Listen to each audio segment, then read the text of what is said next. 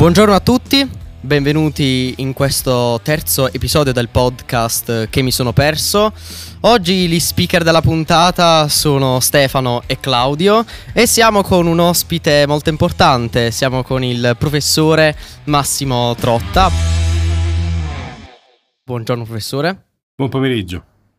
Uh, bene Claudio, uh, vogliamo parlare un poco di questo professore del nostro ospite? Vai, introducici un po' l'ospite. Allora, il professor Massimo Trotta è un chimico, ricercatore presso il Consiglio Nazionale delle Ricerche, Istituto per i Processi Chimico-Fisici. Si è formato presso l'Università di Bologna e l'Università della California a San Diego. Nella sua attività di ricerca si occupa di fotosintesi batterica e delle sue potenziali applicazioni a livello ambientale. È autore di oltre 120 pubblicazioni internazionali. Dal 2000 si occupa di divulgazione scientifica, pubblicando più di 70 articoli. Dal 2014 è nel comitato editoriale della rivista scientifica Sapere, la più antica rivista italiana di divulgazione scientifica ancora in pubblicazione, per la quale cura, tra le altre cose, la rubrica Cervelli non in fuga, un contenitore per giovani ricercatori che lavorano in laboratori italiani e che vogliono condividere la loro ricerca. Recentemente è stato insignito della medaglia d'oro per la divulgazione scientifica dalla Società Chimica Italiana. Allora, professore, da questa eh, breve introduzione capiamo che lei è specializzato nell'ambito eh, delle biotecnologie e qui c'è anche un riferimento alla fotosintesi. Allora verrebbe quasi spontaneo chiedersi, ma perché la fotosintesi? Come mai è così importante e perché dovremmo tutti quanti conoscerla? La fotosintesi dovremmo conoscerla perché è la storia del nostro mondo, del nostro pianeta e di qualunque pianeta. Molto probabilmente esiste una fotosintesi per ogni pianeta vivibile e abitabile nella galassia. E, ehm, e, questo è dovuto al fatto che la vita, per come la conosciamo, ma anche per come non la conosciamo, è tutta basata sull'energia. E una volta che un pianeta si raffredda, l'unica energia disponibile e facilmente recuperabile è l'energia della stella. Per cui dovunque abbiamo una vita è presumibile che ci sia una forma più o meno simile a quella che conosciamo oggi di fotosintesi. Quindi parlare di fotosintesi è anche parlare di viaggi spaziali, di esplorazione di altri mondi, di comprensione di quello che potrebbe succedere altrove. E in qualche maniera racconta anche una delle mie più grandi aspirazioni è quella di scrivere di fantascienza, ma soprattutto di leggere. Va bene, ok, ha, ha risposto in modo esauriente anche alla domanda. Grazie. Uh, però ne, parlando di fotosintesi capiamo come ci si distingua eh, la fotosintesi eh, mediante l'utilizzo di ossigeno a quella anossigenica. Allora verrebbe spontaneo chiedere come si è passati da un tipo di fotosintesi all'altra, cioè quando il ruolo dell'ossigeno è stato così importante, quando, così, quando è stato così poco, quando è stato così tanto.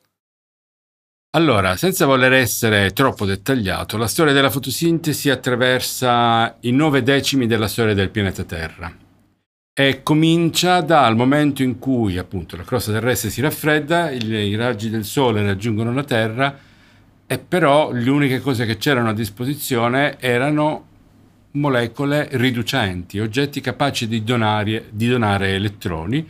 Eh, ma ossigeno non ce n'era. E quindi il primo sviluppo di, di temi fotosintetici, di organismi fotosintetici, doveva fare i conti con le molecole che aveva lì a disposizione. Nel tempo questo ha consentito di creare, di far evolvere eh, le condizioni perché questi piccoli organismi, questi microbi, questi batteri, potessero raccogliere la luce del sole e utilizzarla per fare attività che consumano energia a un certo punto però questa attività era limitata dal fatto che queste molecole, l'acido solfidrico e altre molecole simili, erano molecole che erano presenti in, in scarsa quantità, mentre la molecola più abbondante era l'acqua. Allora se uno sa di avere l'acqua lì vicino ma non sa usarla, ha bisogno di imparare a fare questo. E quello che l'evoluzione ha fatto è di selezionare il eh, microorganismo più adatto che utilizzasse come fonte di elettroni l'acqua. A quel punto hai l'acqua come fonte di elettroni,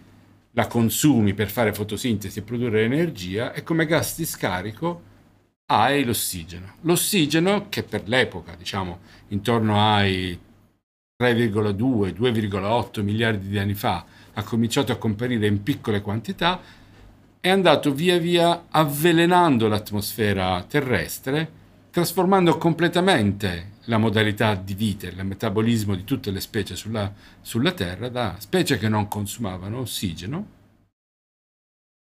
a specie che consumano ossigeno. Noi siamo una diretta evoluzione della fotosintesi ossigenica. Noi possiamo esistere solo perché consumiamo l'ossigeno che piante, alghe e cianobatteri producono tutti i giorni durante la loro attività metabolica. Quindi, professore, potremmo dire con certezza, affermare oggi che effettivamente il vero punto di forza dei batteri, conosciamo la loro evoluzione, quindi la straordinaria capacità di adattarsi ai cambiamenti di un ambiente che molto spesso nella storia è stato ostile per i microrganismi fino ad arrivare a noi. Possiamo affermare che la straordinaria capacità che ha permesso di giungere fino ai giorni nostri, quindi come specie uomo, sia proprio la capacità di saper sfruttare per esempio l'acqua e di queste pratiche eh, chimiche come appunto la fotosintesi, farle proprie per poter ottenere energia? Assolutamente, possiamo dirlo, non solo possiamo affermarlo con convinzione.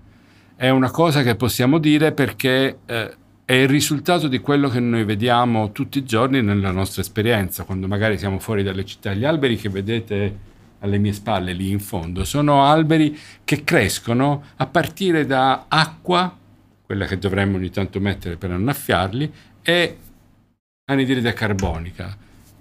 E riescono a costruire molecole di complessità spaventosa, oggetti che si tengono in piedi alcuni da migliaia di anni. Pare che ci siano degli olivi in Terra Santa, eh, che abbiano, in, anzi in, uh, in Libano, che hanno circa 4.000 anni. Insomma, oggetti veramente importanti.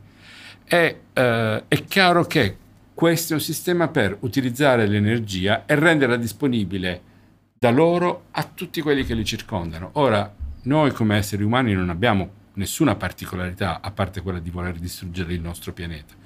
Ahimè. Ma la tua volpe, la, no, il tuo cane, una volpe o qualunque altro eh, essere che consumi ossigeno lo può fare perché qualcuno è in grado di trasformare l'energia del sole in energia che noi possiamo consumare e quindi è fondamentale che questo possa accadere.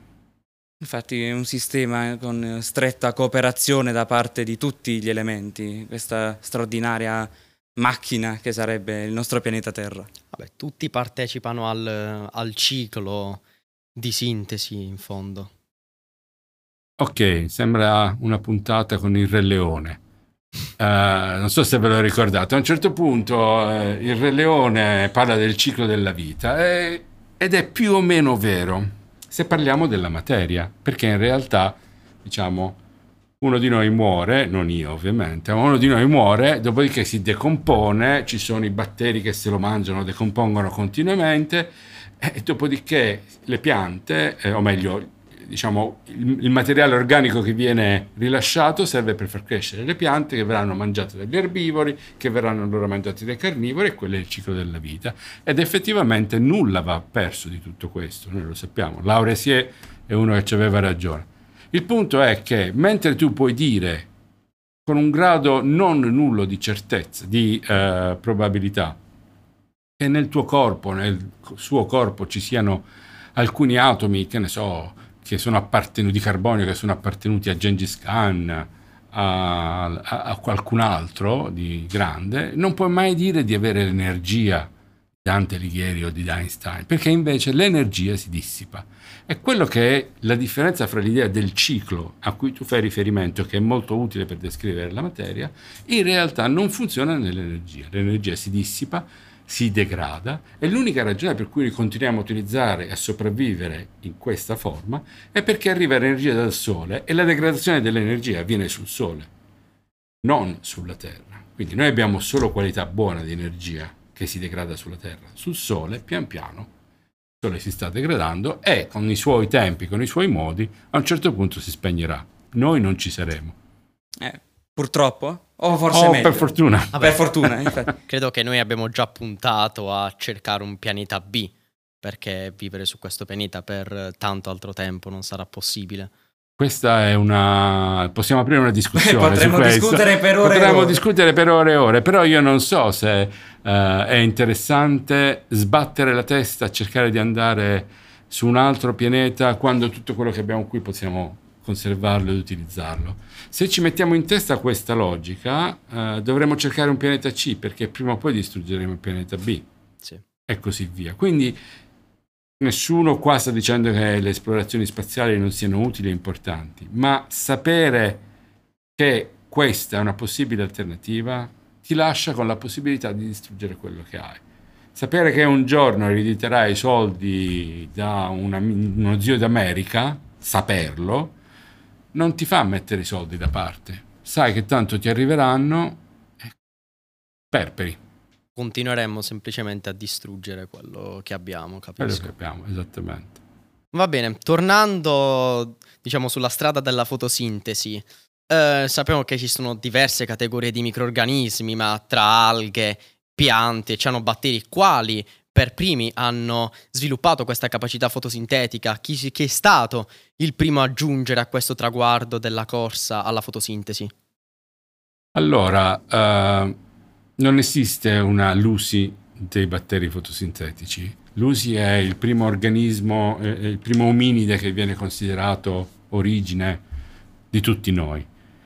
È stato possibile ricavarlo un po' perché è vicino nel tempo e un po' perché essendo un oggetto dotato di massa corporea molto più grande ha lasciato degli- delle parti di sé eh, come fossili.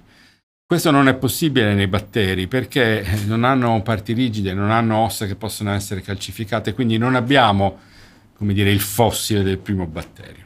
E allora tutto è stato fatto cercando di andare a comprendere quale fosse l'evoluzione dei vari microrganismi andando all'indietro. E per cui ci siamo trovati a scoprire che le piante sono imparentate alle alghe, le alghe sono imparentate a dei batteri che si chiamano cianobatteri, che sono batteri che fanno lo stesso tipo di fotosintesi delle enorme sequoie, per poi scoprire che i batteri, i cianobatteri, hanno in realtà due pezzetti che provengono rispettivamente dai batteri rossi e dai batteri verdi anossigenici, cioè quelli che non erano in grado di sviluppare ossigeno, che sono con tutta probabilità i primi abitatori fotosintetici della Terra.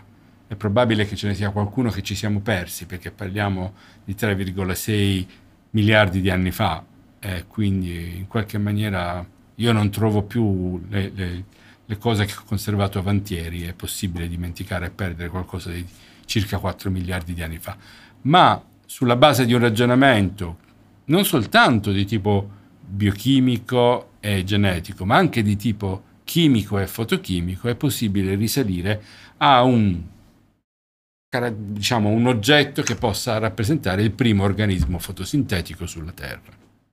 Quindi si potrebbe dire che in questa fantomatica competizione che abbiamo creato non ci sia un primo che ha vinto, ma tutti quelli che hanno acquisito questa capacità poi sono tutti vincitori alla fine. Si potrebbe dire così? Si potrebbe dire così, io direi che quelli che sono veramente vincitori sono gli esseri umani, perché oltre ad, essere- ad aver goduto della bellezza che abbiamo intorno, la sappiamo anche sfruttare e la utilizziamo nella maniera, devo dire, più goduriosa. Per capirci, eh, io utilizzo la potenza della capacità metabolica di tanti microrganismi per la bella vita. Io bevo birra, mi piace il vino, il pane, il formaggio, lo svizzero quello fa i buchi. Tutta, tutta roba che noi facciamo e costruiamo e mangiamo grazie ai microrganismi. Quindi non c'è dubbio che noi siamo i più gaudenti su questo pianeta. Le biotecnologie ci hanno aperto la strada. Sì, le biotecnologie ci hanno aperto la strada. Ovviamente quando i microrganismi fanno quello che facciamo noi, loro lo fanno per che vogliamo noi. Loro lo fanno per sopravvivere, siamo noi che li sfruttiamo. Un po' come facevano gli egiziani con eh, gli ebrei. I primi lo facevano per fargli costruire le piramidi. Alla fine gli ebrei hanno costruito le piramidi, ma non è che erano così felici, eh. Quindi diciamo anche lì attenzione Sì, sì. a trattare bene.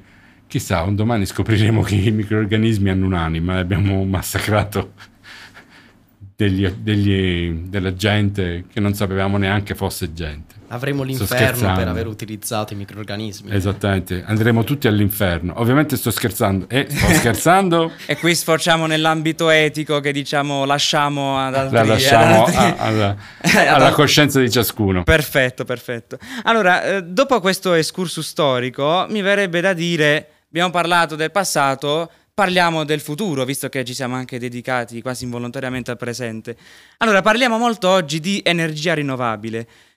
Visto che i batteri sono stati così eh, straordinari, formidabili nel sfruttare le capacità tramite la fotosintesi, è possibile produrre energie rinnovabili o comunque sfruttare fonti di energia rinnovabile tramite l'azione dei microorganismi, quindi in, in quale modo, eh, quali applicazioni, quali ambiti possiamo dare a queste nuove frontiere della tecnologia?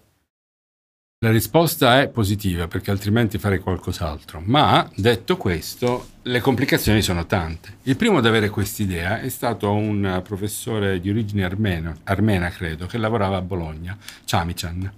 Uh, Chamichan era un fotochimico che a un certo punto nel 21, eh, un fotochimico di un certo rilievo, uno dei primi fotochimici della storia, che nel 1921 eh, o 20 eh, incontra la, l'Accademia delle Scienze a New York e questa, ha questa visione profetica in cui racconta che a un certo punto le industrie nel mondo, ricordatevi siamo nel 1920, la prima fonte di energia era il carbone, Londra era un posto dove oltre ad aggirarsi il, lo strangolatore eh, si aggiravano pezzetti di carboni che svolazzavano per la città e che quindi inquinavano da matti, da cui la parola smog, che è smoke and fog.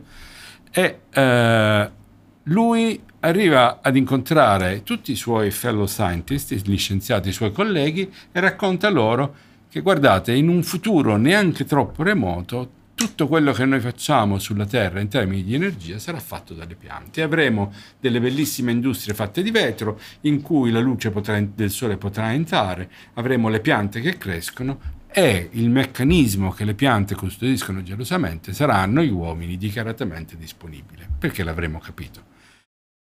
Questo era cento anni fa, lui era un visionario, eh, nella sua vita ha visto tante cose, non certo quello che lui aveva sognato, ma diciamo sono tanti visionari che non hanno visto il compimento di quello che avevano sognato. Però la, il dado era stato lanciato e la sfida è enorme. Ora è chiaro che noi, a noi non conviene utilizzare un albero per fare delle cose perché è difficile plasmare una, un albero intorno, che ne so, ad un elettrodo o all'interno di un tubo per produrre energia. E quindi in primis dobbiamo rivolgerci a oggetti più piccoli. Ed ecco perché i batteri e le alghe ma una volta che tu hai rivolto la tua attenzione ai batteri e alle alghe, deve tornare l'idea che questi poverini eh, hanno voglia di nascere e crescere e morire secondo le loro eh, aspettative. Adesso gli sto dando un'anima, ma non è così ovviamente. Cioè, vuol dire, tutto quello che ven- viene prodotto ha un tempo di vita che è grosso modo paragonabile al tempo di vita della loro cellula. Perché dovrebbero sprecare energia? Per fare, che ne so, delle molecole che durano mille volte il tempo di vita della loro cellula. Come tutti quanti noi, eh, noi abbiamo i denti che più o meno durano l'età della nostra vita, per alcuni molto meno, e, ehm, e le cellule fanno più o meno la stessa cosa. Allora bisogna capire, e, e in primis, e in secundis ricordiamoci che quando fanno una cosa facciamo una cosa anche noi come loro, cerchiamo di non sprecarlo, per cui tutta l'energia che loro producono cercano di utilizzarla per se stessi. Noi dobbiamo rubare questa energia e ovviamente non è semplice. Rubare questa energia significa che dobbiamo riuscire a tirare fuori elettroni dall'interno di cellule che non hanno nessuna intenzione di cedere.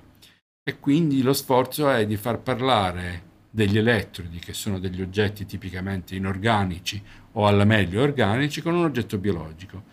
E i due oggetti non è che si parino volentieri per tutti quanti, questo è il rumore delle mie nocche contro il palmo, perché insomma eh, so capatosta, non vogliono entrare volentieri a parlare con un oggetto che è di metallo.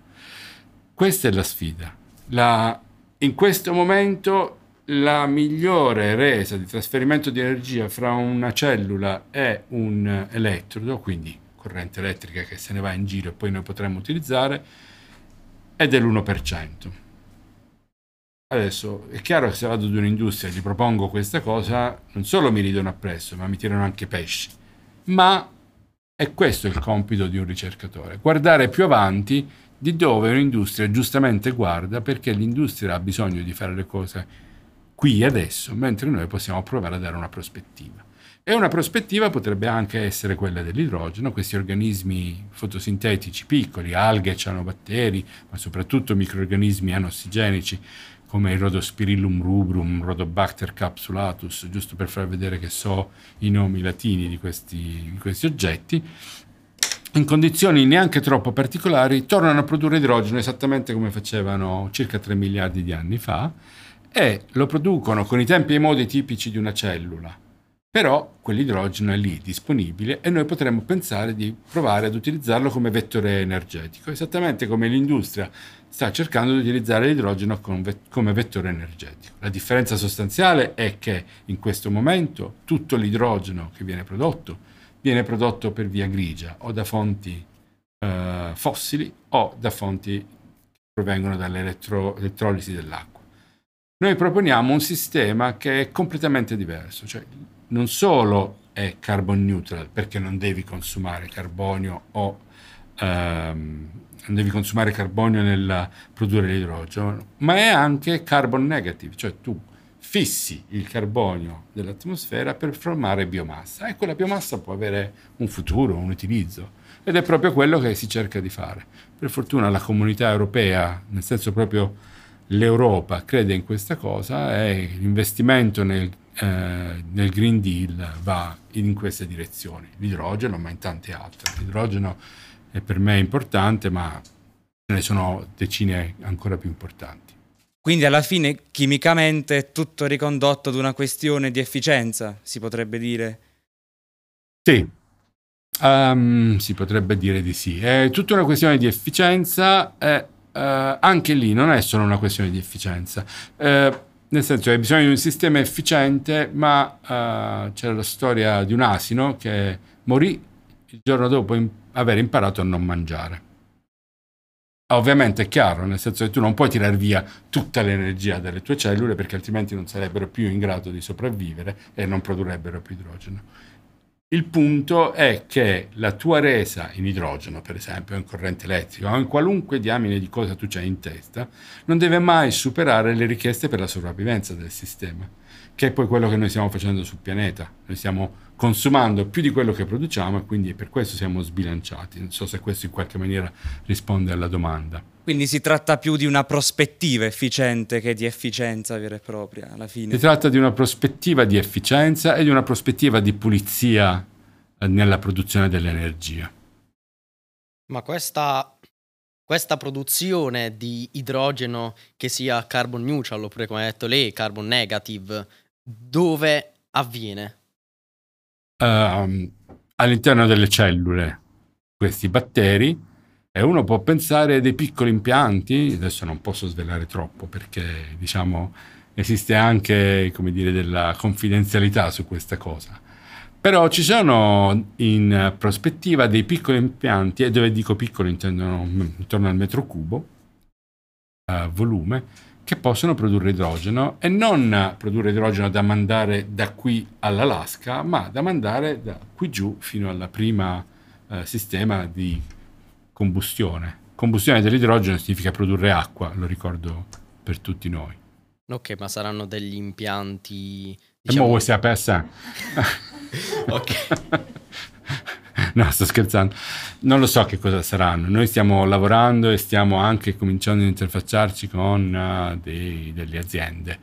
Però non lo so, non lo so. Io non sono un ingegnere, eh, non sarei capace di progettare granché. Posso collaborare con qualcuno che fa prodotti e vedere che cosa saranno. Siamo agli stati troppo iniziali. Va bene, va bene. Ok, ora Vorrei porre una domanda che sarebbe un po' out of context, ma non tanto out of podcast, perché diciamo nel corso degli episodi abbiamo sempre fatto questa domanda a qualunque ospite ci venisse a trovare. E sarebbe tutti gli ospiti ci hanno sempre lasciato un consiglio su letture eh, film che sarebbero, che hanno come sfondo il mondo della chimica. Allora, ora chiediamo a lei qualche consiglio. Ok, vabbè, io sono fortemente... Allora, senza premesse, il film che chiedo a tutti di andare a vedere per capire qual è il possibile sviluppo è... Ehm, oddio. Uh, alti blu stanno in un pianeta che si chiama Pandora. Aiutate. Avatar? Avatar, grazie ragazzi.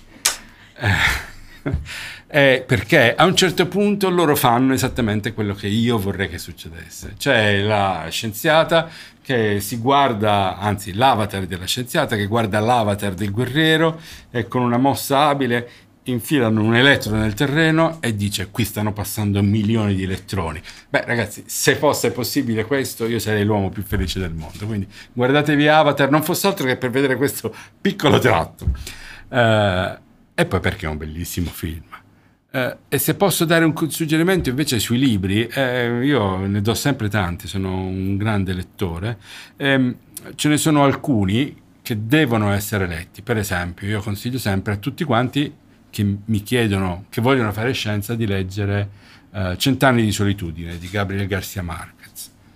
Perché non fosse altro per l'incipit, che è stato valutato come il più bell'incipit della storia della letteratura, in cui non lo posso citare a memoria perché non ne sono capace, ma in cui sostanzialmente lui ricorda che nel momento in cui questo piccolo paesino che si chiama Macondo viene fondato, le cose lì intorno erano così nuove che non avevano neanche un nome, quindi per eh, mostrarle bisognava indicarle, che è esattamente quello che noi facciamo quando facciamo la scienza, la scienza, quando facciamo scienza, quando facciamo ricerca. Tante volte noi non abbiamo il nome preciso per qualcosa perché è nuova e quindi bisogna indicarla. Ma a chi la dobbiamo indicare? A tutti quelli che sono intorno a noi e che ci danno la fiducia, la loro fiducia, pagando le tasse per il mio stipendio e per il per loro che stanno lì in fondo e che stanno facendo il dottorato e, eh, e che ci, diciamo, ci consentono di fare il mestiere più antico, eh, no, il mestiere più bello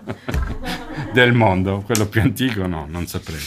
Eh, non so, ne basta uno?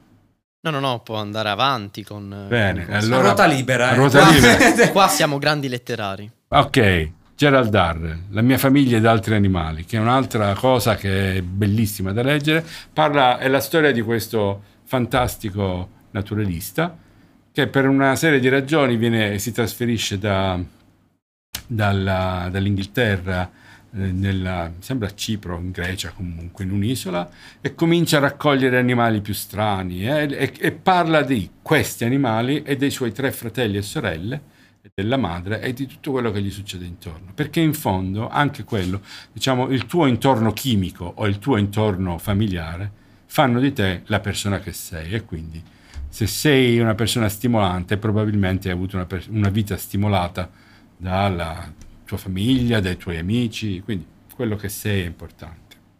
E allora, vista la stagione estiva appena iniziata, faremo tesoro sicuramente di questi suoi consigli. Allora, la ringraziamo tanto, professore, grazie per averci dedicato una fetta del suo tempo e tutte queste grandissime conoscenze che ha messo a nostra disposizione. Noi eh, ci rivediamo alla prossima puntata di Che mi sono perso. Eh, ciao Stefano. Ciao professore, è stato un piacere anche per me averla qua. Grazie mille, speriamo di Rivederci presto. No, no, grazie a voi ragazzi. Devo dire che questa è una bellissima iniziativa. Vi faccio i complimenti. Ho appena colpito il microfono. Vi faccio i complimenti perché io che nella divulgazione e promozione della scienza ci credo tanto, penso che sia uno splendido mezzo per raggiungere eh, tanti ragazzi. La prossima dovrà essere una serie TikTok sulle esplosioni della chimica. Va bene? Cerchiamo anche di trovare delle note sulle quali i batteri possano ballare, magari? Ah beh certo, quelle sono facili da trovare. Quando devono produrre idrogeno, devono essere ipereccitate, ascoltano i clash. Potremmo creare una nuova tendenza a questo punto. Sempre sì, su sì. TikTok. Sempre su Balla TikTok. Io, no, io non ballo su TikTok.